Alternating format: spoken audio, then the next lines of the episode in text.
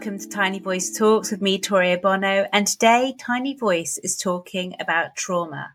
And I'm talking about trauma today with Sheila Mulvenney, who I came across on Twitter. And I'm really excited that she's joining me today. So, welcome, Sheila. Hello. Hi.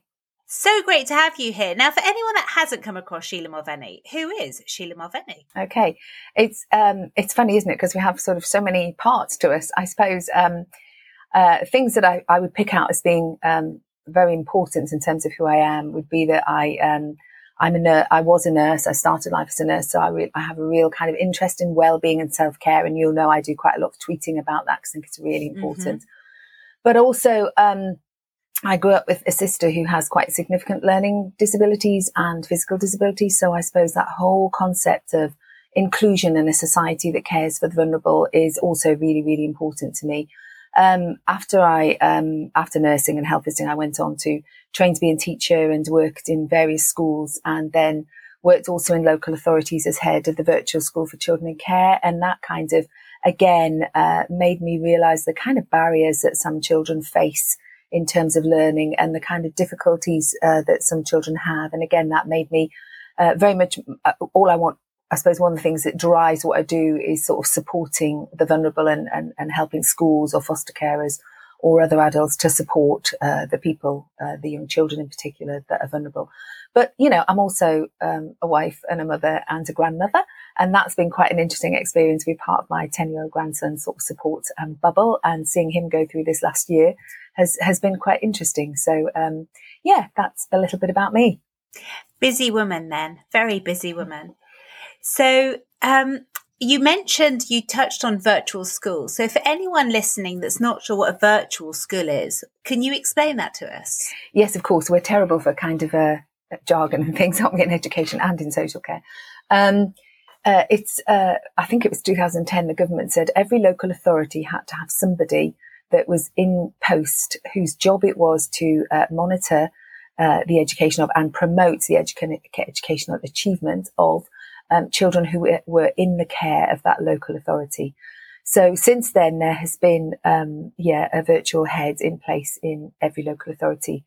And um, usually, the reason it's a virtual school is because most of those children will be attending real bricks and mortar schools. Um, mm-hmm. But um, they might be in the local authority uh, in which they came into care, or they might be living and going to school in another local authority, but it will always be the local authority that is their corporate parent that has the responsibility of kind of tracking and monitoring and supporting um, them right throughout their education, uh, literally from from early years right through to 18 and um, sometimes beyond in terms of you know if the child has if the young person has special educational needs. So um, yeah, big job. Their virtual schools vary from one area to another in terms of their size, but they all share a common remit, which is around um, supporting uh, the education um, of those children and young people. That's really interesting. So let's move on to trauma. Why is trauma so important to you? Well, I suppose it does come from working, um, as I say, as, as virtual head in a number of authorities, because you know you um, you can see why it is sometimes, and and obviously you know, I will talk about some generalizations, but we do need to remember that every child in care is an individual. Their experience is different. The way they respond to things is different. Um, and of course, trauma doesn't just impact children that are in care, but they are, as a group, they are um, quite an interesting one to look at um, in terms of the way that their attainment is often way, way lower than their peers. Um, and I think in part, you know, the impact of trauma is to do to do with that. So it's important to me because I think if, if adults in schools and settings had a little bit of understanding about trauma, they would respond to some children differently. So, um, for example, one of the impacts of trauma, um, uh, particularly trauma that is prolonged and repeated and inescapable and happens when the child's brain is just developing. So if we think about a mm-hmm. situation perhaps where a child is exposed to abuse or neglect, um, domestic violence, all those kind of adverse childhood experiences that we talk about. If that's happening when the brain is developing, then it's kind of not rocket science to realize that could have quite a major impact. And one of the impacts, and obviously we haven't time today to go into it in, in, in, massive detail, but to, to kind of give a fairly simple approach, if a child is growing up when their little developing brain is just bathed all the time in overwhelming um, kind of doses of stress hormone, then that can impact the neural pathways that, that they develop. So essentially in schools, there'll be some children where they become, because of that, those early experiences of toxic stress, they become hyper alert to kind of threat. So they will be um, used to not feeling very safe. And so anything that, that kind of clicks into that, I don't feel safe, um, uh, feeling that they have will effectively kind of stimulate a bit of a survival response. So in much the same way, if I asked you to do something that made you absolutely terrified, then actually they'll respond in that way. But it might be something really ordinary, like doing some work they find difficult, like sitting next to someone that they don't, that, that, that they're afraid of or they don't like, like mm-hmm. um, standing up in the class, um, like maybe being on the playground. So it'll be to very ordinary things, but it'll have quite a major over top, over the top reaction. And in the same way, if you were faced with something that you find quite frightening, you would often react in what other people would think of as quite an irrational way. And I think this is what we see with children that have experienced trauma in classrooms. Um, we see, you know, it's, it's not all the children, um, but there'll be those children who, you know, all, all the staff are aware they just don't respond like the other children. So um, that's why I feel that adults need to have an understanding of that. Because if, for example, a child is, a young person is faced with doing something that really quite makes them quite afraid, maybe afraid of, of humiliation because they don't get it right, uh, then, then they may disengage from the task because that's what feels protective to them. And if, say, an adult comes along and kind of, you know, is quite, um, kind of authoritative in their response and says, come on, you know, get on with the work, which might work really well for lots of other children it might actually increase their stress. Mm. And then they'll go from that disengaged to maybe being quite aggressive or maybe leaving the classroom. Whereas actually, if someone went along and said, look, I can see you're struggling with this. I'll give you, you know, a few minutes and then I'll come back. Um, then you might get quite a different uh, response. So that's kind of a, a, a, little nutshell, but obviously it's a, it's a huge topic and I'm not pretending either to be an expert or to be able to put it across accurately in a, in a few minutes kind of thing. Yeah. No, your the way you put it across is it's it, it explains it so very well. I feel, and we, before we um, actually started recording, we were chatting about perceived threats, and I was talking to you about my my irrational fear of heights that I can't.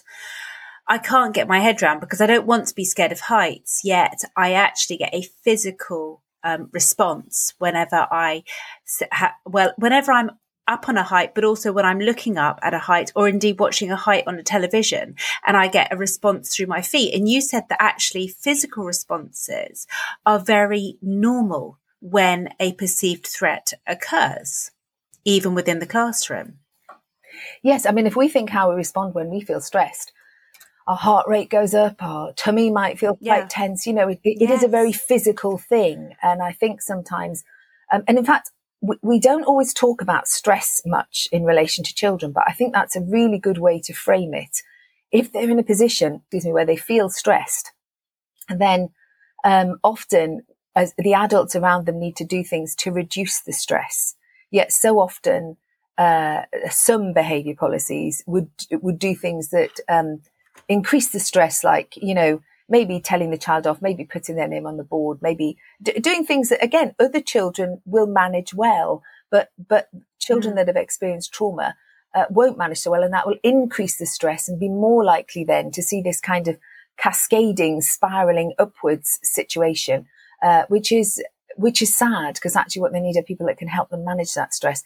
If I could make one more point about that is that, um, you know, no child mm. is, no baby is born able to regulate or soothe themselves. They learn that through years of being picked up and soothed and regulated by an adult. And of course, if the children haven't had those good attached relationships and experienced that, and it kind of, it's not always the case, but you know, there is a strong likelihood that if, if they've experienced some of the adverse childhood experiences that, you know, we've talked about, like, um, you know, abuse, neglect, those kind of things, then actually there is a strong likelihood that they maybe haven't had the strong attachments that they needed to learn to regulate their emotions. And if a child can't regulate them, what they need is a calm adult with them to help them regulate. So as soon as an adult becomes kind of uh, invested in the situation because they want compliance, does that make sense? Then actually that yeah. will just cause much greater stress. Um, and I would always say when it's becoming a battle is, you know, everyone's going to lose. No one wins out of that kind of situation. I think where we try to enforce compliance. Whereas if you could see it as this child is stressed, this young person is stressed, what can I do to reduce the stress? Then we might get very different outcomes in terms of the behavior of the young person. I really like that. What can I do to reduce the stress? So, where do I mean you met, you touched on behaviour policies a moment ago, and many behaviour policies have rewards and um, I hate the word punishments, but I can't think of the other word at the moment. Um, but that they have those embedded within them. Where does that sit then with regards to trauma and behaviour that's developed out of trauma? Well, my view would be, and, and, as I say, I mentioned before, you know, I think looked after children have all experienced a trauma in terms of the loss they faced simply through coming into care. Mm. But, you know, there are loads of children who would not be so clearly identified. I mean, some are identified in terms of being children in need, child protection, um, and then a whole host who won't have come to the attention of, um, you know, social care yet, and may also have other issues like SEN issues, ASD, ADHD, those sorts of things to my mind, it's about reasonable adjustments. Um, you know, we now know that trauma in the very early years can have a significant impact on the way the brain develops. So I think um, we have to see it as, you know, these children on a given day, and sometimes every day, to be fair, um, will, you know, it's more that they can't do what they're being asked to do at that moment in that class with that person at that time, not that they won't. Now, that's not to say that on other occasions they won't do it because they're children and there's all sorts of reasons, children and young people, there's all sorts of reasons why, why they won't. But I think if we can get into the, well, maybe there's a reason why you're not doing this. Um, a- another example I sometimes use, if you'd had a terrible day at work, um, and, um, sure that never happens, but you know, you had a terrible day at work and then the car wouldn't start and something happened and you walked into the house and you kind of slammed the door because you were just feeling, you know, really frustrated. And if you're, husband, partner, whatever, said to you, excuse me, can you just go out and come in again? Because that's not how we come into the house. Yeah. Um, you know, in my house, there'd be murder. Let's be clear about that. Um, because actually what you want yeah. from that person is to say, are you okay? And yet what we do is, you know, we're focusing on the behavior and what you did, the slamming the door or whatever, not on that. My goodness, there must be something the matter for you to be doing that. Yeah. Um, and I think if we just have that approach of constant, no, I was going to say that when you said that, something that triggered in my head was actually when I walk into the house. Okay, this isn't necessarily the right thing to say, but I'm walking into a, a space where I feel safe and I feel mm. able to just be me and relax, and and therefore I feel able to go, oh my god, what a day, or whatever else. Although I'd never have yeah. bad days at work, and you know, it's I. And actually, sometimes those children coming into the classroom, that is their safe space. They're walking into a place that they feel that they can just, their re- shoulders can relax and they can just go, wow. Even Absolutely though right. that might not be the appropriate response at that moment in time. Yeah, no, I think absolutely right. And I think, um, j- just going back to another point, if I might, when we said about kind of physical mm. symptoms associated oh, yeah. with stress, you know how in a lot of primary schools you get a little crew of children, won't you, at, at, at break time, you know, with a pain in their head and a pain in their oh, tummy yes. and a pain in their little finger. Sometimes I think they just can't articulate to us that they're feeling anxious or stressed, that they don't cope with the mm. playground mm. well, and they just haven't the ability to tell us. And I know lots of schools are very wise and nurturing in how they handle those children, um, but I do think um, that sometimes they they will tell us, children will tell us, and young people will tell us. They just always they won't always tell us in a way that is appropriate. Um, but actually, even as the well functioning, emotionally mature adults, like you say, sometimes we don't do. I mean, you know, uh, it's fairly appropriate what you said you did, but you know, sometimes we, we're not able to go in and say, please make me a cup of tea. I've had an awful day. Sometimes yeah. we just dump our bag down, let off a few expletives, even as the mature, you know, well regulated adults, as it were. Yeah. So, and another big point I think to take to remember is and I've sat in so many personal education plan meetings where everyone around the table agrees that this child, whatever their academic um, and cognitive levels might be, that when it comes to social and emotional development, they're usually way behind their chronological age. They're at a different developmental stage, sometimes by mm. years. And we've sat around and we've had these discussions that, you know, this this 10 year old in terms of their social and emotional development is probably more like a five year old. But then we've expected them to go out and behave like all the other 10 year olds or sit in the classroom and behave like all the other 10 year olds when what we've just said is actually they're probably not able to do that. And I think that's about us then putting children and, and, young people, it happens all the way up, you know, it's not just primary schools, um, in a position of massive stress.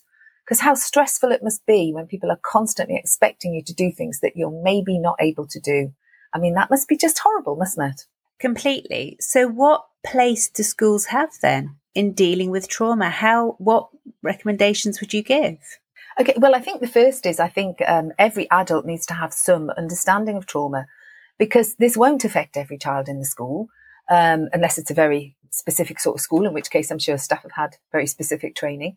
Um, but it will probably affect some. And I think the way to spot them, it was a comment you made when we were chatting before that, you know, there's usually a couple in the class or maybe just a couple in every other class where they just don't respond in the way that the other children do to any of the mm. strategies that are put in place, any of the um, kind of rewards and sanctions frameworks and things like that. And I think, you know, they're the ones to start noticing. And I think it's a reasonable assumption to think, well, maybe they've had some trauma. You're not going to do any harm by assuming that because we're not asking you to be therapists. What we're asking um, staff in schools is to have an understanding that this child, uh, this young person may need slightly different um, management, treatment, um, uh, in terms of the classroom, not, not, as I say, not not treatment, not in, in, that in that kind of sense, um, than their peers because they have needs that their peers doesn't don't have, and actually that's about us making reasonable adjustments. If they had something that was visible, um, we would adjust things to, to meet their needs. Um, and I think it is well within the gift of any school to be able to make reasonable adjustments with any behavior policy, unless it's one of these ones where this always happens 100% of the times, which I think can really work against children that have these kind of additional needs. And I think just to understand that sometimes they won't behave like their peers. And our job is to work out uh, why, you know, what is the stress at that point? Um, and over a longer period of time, develop relationships. Because what we know makes a huge difference. You mentioned it before about often this is a place they feel safe. You know, relationships mm. are absolutely central to this. And then once there are those close relationships, using those relationships to help the child develop the skills that they need. So, for example, to, to, to talk to them, to teach them about the world of emotions, because emotions are incredibly scary if you can't manage them. You know, if we was like you were talking about your, your fear of heights, if we were to you know, when you're put in that position, it's a really unpleasant feeling. So learning to kind of manage those emotions, teaching them maybe some simple breathing techniques or some other regulation activities, um, giving them opportunities within the classroom to maybe regulate by just staying in the classroom because they might have a really good relationship with the class teacher. But, you know, giving them a few minutes just to sit quietly or to do something else, like to maybe sit and do some kind of colouring or something that would help them regulate until they're in a position to get back to work because this is all about us um, getting them to the point where they can learn. And I think so often in some schools, and I stress some schools because we have some wonderfully nurturing trauma, sensitive trauma responsive schools. Um, but sometimes the things we put in place actually keep them from learning from a lot, for a lot longer. Yeah, that makes it makes so much sense. I'm nodding along as you're speaking. And now I was told when I first became an NQT, um, I was told that yeah. I wasn't allowed to smile at the children and um and that I needed you know I wasn't to be their friend it was uh, you don't smile until Christmas and don't be their friend now that surely, you know, I've got to be honest and say I'm quite long in the tooth now. I've been in teaching quite some time and I've discovered that actually not smiling at children and not being their friend isn't necessarily terribly conducive to building those relationships you talk about. So what advice would you give to NQTs dealing with children, you know, th- that are coming into the profession? Yeah, I mean, I would say um, smile. I don't. I mean, I think we have different concepts of friendship. I think um, of friendship, but I definitely think we want to build relationships with children. I think children learn better when they are in a classroom where they feel safe. And one of the things that makes them feel safe is having a good relationship with the adults in the room. So I would say definitely we need to be equipping um, newly qualified teachers mm. with that kind of information. I mean, I think as we said before, we're not talking usually about whole classes here. So all the strategies that you are taught uh, as a as a new teacher about, um, you know, delivering good lessons, you know, quality teaching, making sure it's got the right pace, making sure it's differentiated, kind of, you know, um, feeling like um, well uh, making sure the children feel like you are in control of the room because that actually makes everybody feel quite safe. But being aware that some children are going to need a little bit of different handling. If we just go back to talk about attachment for a moment, if children haven't had the kinds of quality attachments that we would have wished for them to have, then they will commit those, those, that need for attachment, which is a huge need for children. I mean, that's how they develop um, the ability to have relationships. And, and the more research we're doing, the more we're finding out the impacts of not having those good attachments. If they haven't had enough of those at home, then actually those needs don't disappear. And effectively, they come into school wanting attachment. Now that might come across as wanting attention, but really what they're wanting is that relationship. And unless we, unless we give it to them, and we've probably all seen this, they will up the ante because that is a huge driving need, way important than learning. I need to make sure that miss has got me or sir has got me. Yeah. And they're going to notice me and they're going to look after me and they're going to help me feel safe. And that's quite a sort of I want to say almost a primitive drive, you know, because that's how babies are born. They are driven to get adults to claim them and have those attached relationships because otherwise they wouldn't survive. So it's a pretty powerful kind of driver.